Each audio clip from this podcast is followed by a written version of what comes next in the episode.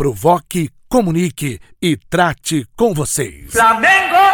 A gente agora tem que, tem que fazer os ajustes que tem que fazer. Eu acho que o Flamengo precisa sempre se reforçar. Em 2021. Precisa, precisa eu, só, eu acho que tem sempre que oxigenar ou o ambiente ou o departamento de futebol. Resenha 37. Mas com certeza não é oxigenação, nem são os caminhos de quando a gente chegou em 2019. É isso que nós estamos vivendo. É um fruto colhido desde 2013, quando o, a, chegou, depois de ISL, Edmundo Silva, terra arrasada, anos de penúria total, até uma época melhorzinha que culminou no Hexa.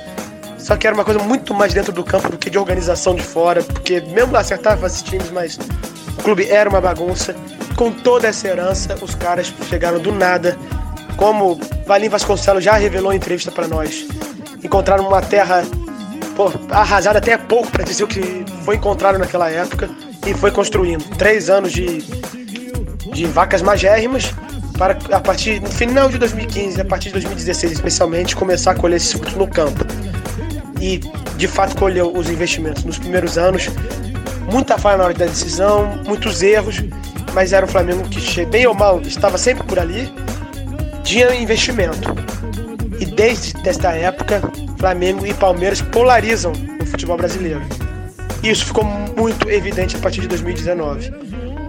E rolaram duas disputas de título daquele jeito lá, pontos corridos e tal, onde não houve briga até a última rodada, mas a grande briga foi entre Flamengo e Palmeiras, as duas vencidas pelo Palmeiras em 2016 e 2018.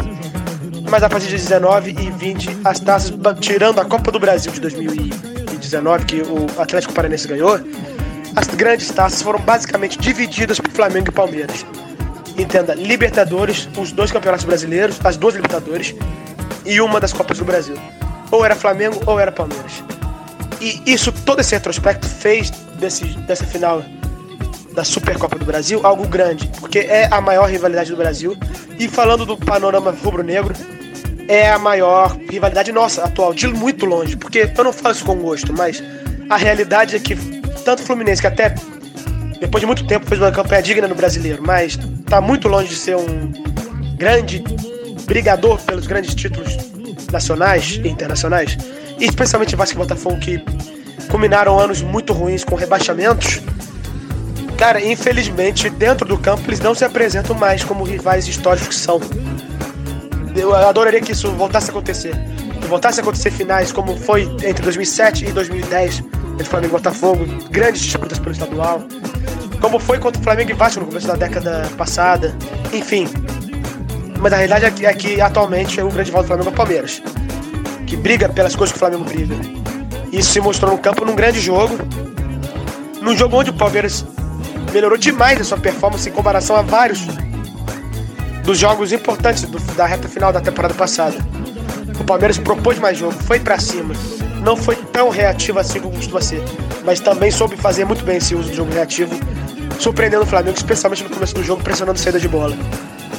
E o Flamengo variou bons e maus momentos, está muito longe ainda do ideal. O time cansou bastante em certos momentos, mas bem ou mal, equilibrou como tinha que equilibrar, criou chances e, inclusive, teve muito próximo da vitória no tempo real, cedendo ela num pênalti pouco inteligente para dizer o mínimo, uma falha dupla de Rodrigo Caio e Everton Ribeiro.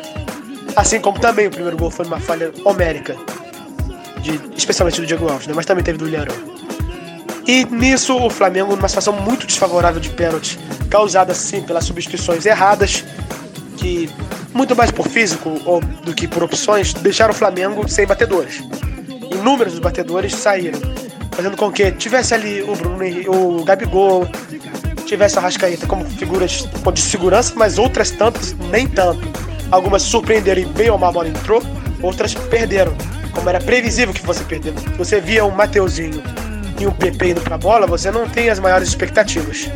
De fato, eles perderam suas chances.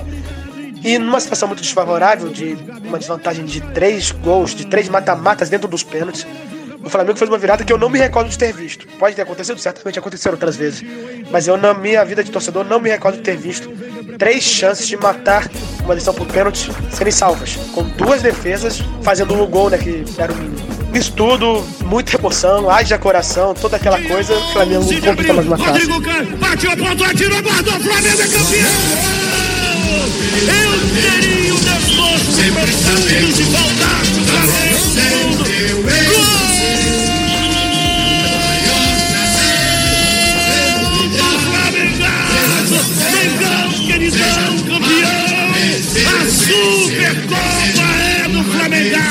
É do Flamengo, do asfalto do povo de Deus e do povo do meu coração! Com o hino do Mengão! Sagrado no gramado, sempre amado, mas cotado nunca. É o ai Jesus, eu teria um desgosto profundo se faltasse o Flamengo no Provoque, comunique e trate com vocês. Resenha 37 em 2021.